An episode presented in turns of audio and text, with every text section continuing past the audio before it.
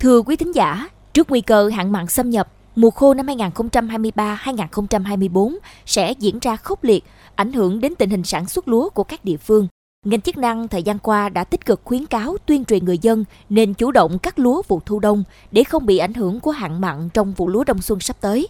Tuy nhiên, bất chấp khuyến cáo, người dân vẫn ồ ạt xuống giống với nhiều lý do khác nhau. Vấn đề này sẽ được phóng viên chuyên mục Góc nhìn miền Tây ghi nhận cụ thể qua phóng sự ngay sau đây.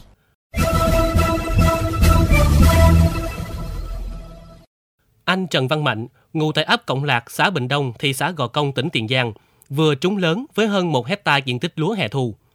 Trong lòng phấn khởi, anh lập tức chuẩn bị cho vụ lúa tiếp theo. Tính đến nay, anh đã xuống giống vụ lúa thu đông gần được 10 ngày. Dù trước đó, anh đã được chính quyền địa phương khuyến cáo cắt vụ này để hạn chế rủi ro hạn mặn do vụ lúa đông xuân sắp tới. Anh Mạnh chia sẻ. Tấy lúa có giá để bỏ uổng. Thì giờ mình làm chứ mình cũng đâu có biết được. Khi ảnh hưởng mình chịu chứ nhà nước đã họ ngăn rồi á. Thì họ cũng nghe nói vậy á. Nhà nước thì ngăn rồi nhưng mà mình dân mình làm được nữa thì ta có cho đền bù thì thất thoát thì ta có cho không cho thôi chứ tại mình mình làm đại Bình Xuân á, tại bên ông vợ cũng ta cũng không cho cột chèo á, cũng làm bản á cũng không cho sao thì cái ta xả đó cũng có hộp nữa đó. Ta mướn ruộng năm nhiêu tiền á, không lẽ ruộng bỏ trống trong thời gian đó mà năm rồi từ cái vụ 3 thì nó có giá mấy năm trước tên là làm người lỗ luôn. Tại lúa nó rẻ đó, rổ mà giờ nó đang có giá thì thấy giờ nhầm người ta mướn mấy mẫu luôn. Tại sao người ta làm sao mình làm theo vậy? Giống như anh Mạnh, chị Trần Thị Thúy Liễu canh tác hơn 10 công ruộng ở ấp Cộng Lạc, xã Bình Đông cũng không tỏ ra lo lắng khi trước cảnh báo của ngành chức năng xuống giống vụ thu đông. Trà lúa thu đông của gia đình chị Liễu cũng được hơn 10 ngày tuổi, nằm dọc các tuyến kênh.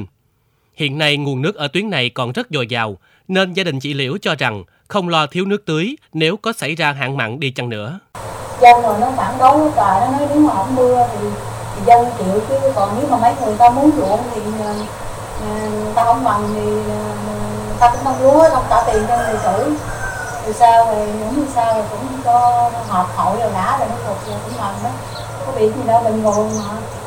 Nó không chỉ lo sao đâu.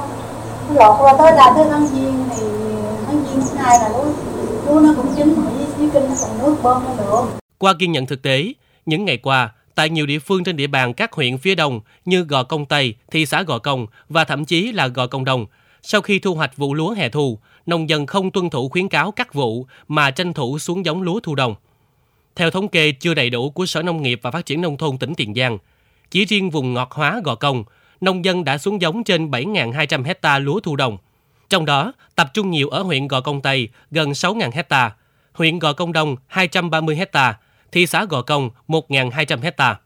Ông Nguyễn Văn Quý, trưởng phòng Nông nghiệp Phát triển Nông thôn huyện Gò Công Đông, tỉnh Tiền Giang chia sẻ, dù chính quyền địa phương đã tuyên truyền vận động các vụ, nhưng vẫn có một số diện tích nông dân vẫn xuống giống. Giải pháp chỉ có tuyên truyền vận động chứ nên đâu có chế tài gì đối với hộ sản xuất đâu. Các xã nó cũng vẫn tiếp tục vận động. Hiện nay là cái khó mình là cái lúa vậy, nó năm nay nó tăng cái giá đột biến quá này. Năm rồi thì có khoảng 200 mấy chục hectare không có thiệt hại. Không chỉ tuyên truyền chủ trương cắt vụ của Ủy ban nhân dân tỉnh, chính quyền địa phương còn thực hiện biện pháp để khuyến khích người dân tuân thủ lịch cắt vụ lúa thu đông, như hỗ trợ 1 triệu đồng cho mỗi hectare cắt vụ. Bên cạnh đó, có nơi còn chế tài bằng cách phạt chủ máy cày khi phát hiện cày xới đất. Tuy nhiên, các biện pháp cũng không thể ngăn được người dân xuống giống. Ông Nguyễn Văn Dũng, đội trưởng đội vận hành cống Rạch Giá, xã Tân Trung cho biết. Có tuyên truyền để cắt vụ nhưng bà con vẫn làm, tại vì thấy bà con nó nghĩ bỏ một vụ đó rồi chích cỏ lại và cái tiền mà để hỗ trợ là thiếu cái tiền mà để xịt thuốc cỏ nó lên dữ lắm. Bên chính quyền rồi cũng có ngăn dữ lắm, ngăn máy cày rồi ấy, nhưng mà đi về rồi xong mà cô không cài à. Chứ không lẽ đứng giữ hoài, hãy đi chạy ra thì mong bỏ máy cài đó, không trốn. Về rồi mong cài tiếp rồi đó.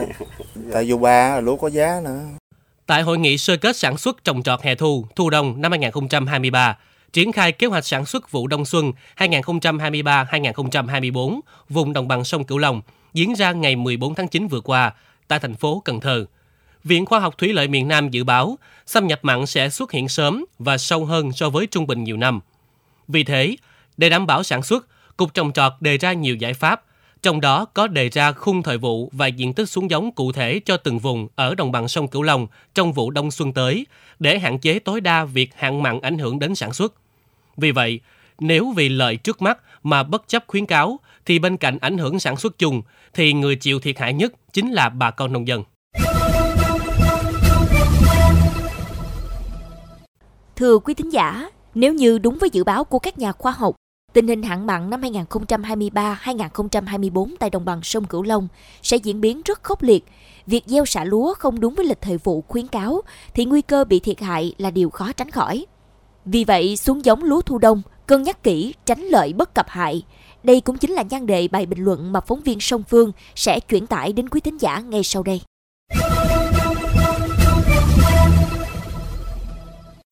Dẫu biết rằng, kinh tế của người dân trồng lúa chủ yếu phụ thuộc vào 3 vụ lúa trong năm.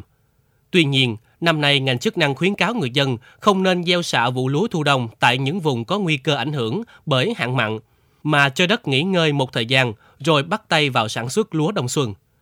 Bởi lẽ, theo dự báo của Viện Khoa học Thủy lợi miền Nam, xâm nhập mặn năm nay sẽ xuất hiện sớm và lấn sâu hơn so với trung bình nhiều năm.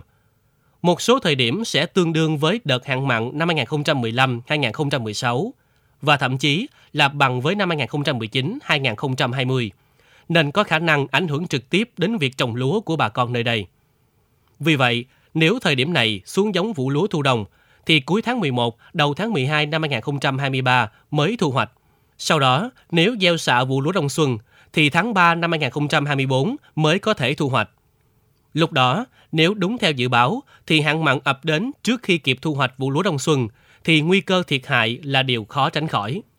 Thực tế đáng lo ngại hiện nay, mặc dù địa phương đã và đang đẩy mạnh tuyên truyền, vận động người dân cắt vụ lúa thu đông để tránh ảnh hưởng bởi hạn mặn, nhưng nhiều nông dân chưa đồng thuận cao vì nhiều lý do.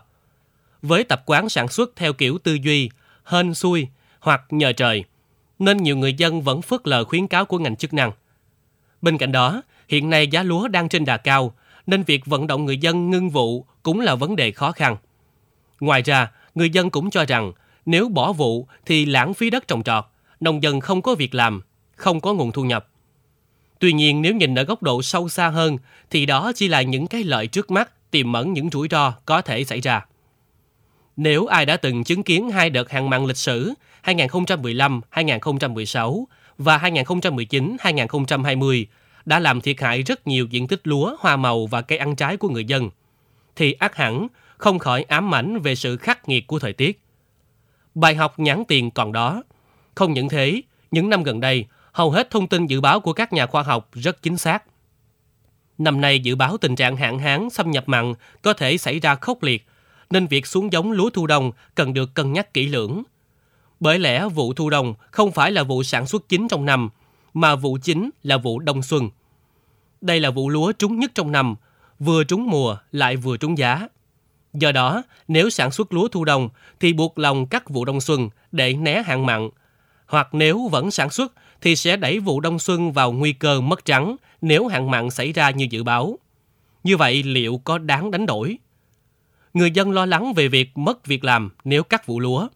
Tuy nhiên phải hiểu rằng, cắt vụ lúa là thay bằng vụ màu chứ không phải cắt đứt, bỏ hẳn thời gian dài. Có thể xen canh 2 vụ lúa, 1 vụ màu, hoặc 2 vụ màu, 1 vụ lúa. Chỉ cần làm sao đảm bảo vụ đông xuân phải thu hoạch trước tháng Giêng năm sau để né hạn mặn. Khi luân canh mô hình canh tác lúa màu trên nền đất lúa sẽ mang lại những lợi ích về sinh thái rất lớn. Bởi việc luân canh sẽ hạn chế mầm sâu bệnh lưu tồn và cắt đứt nguồn lây lan, giúp giảm thuốc trừ sâu và bồi bổ cho đất, là một trong những yếu tố để nông nghiệp phát triển bền vững. Những năm gần đây, hầu hết thông tin dự báo của các cơ quan khí tượng thủy văn rất chính xác. Vì vậy, trước dự báo tình hình El Nino có thể xuất hiện trong mùa khô năm nay, thì bà con nông dân cần thực hiện theo khuyến cáo của ngành chức năng để tránh lợi bất cập hại. Chuyên mục Góc nhìn miền Tây trên Mekong FM 90MHz đến đây cũng xin được khép lại. Những vấn đề bất cập tại địa phương xin vui lòng gửi về địa chỉ thư ký Mekong90Avong@gmail.com. Hà Hương và Nguyễn Châu, cảm ơn bà con và các bạn đã quan tâm theo dõi. Xin chào và hẹn gặp lại.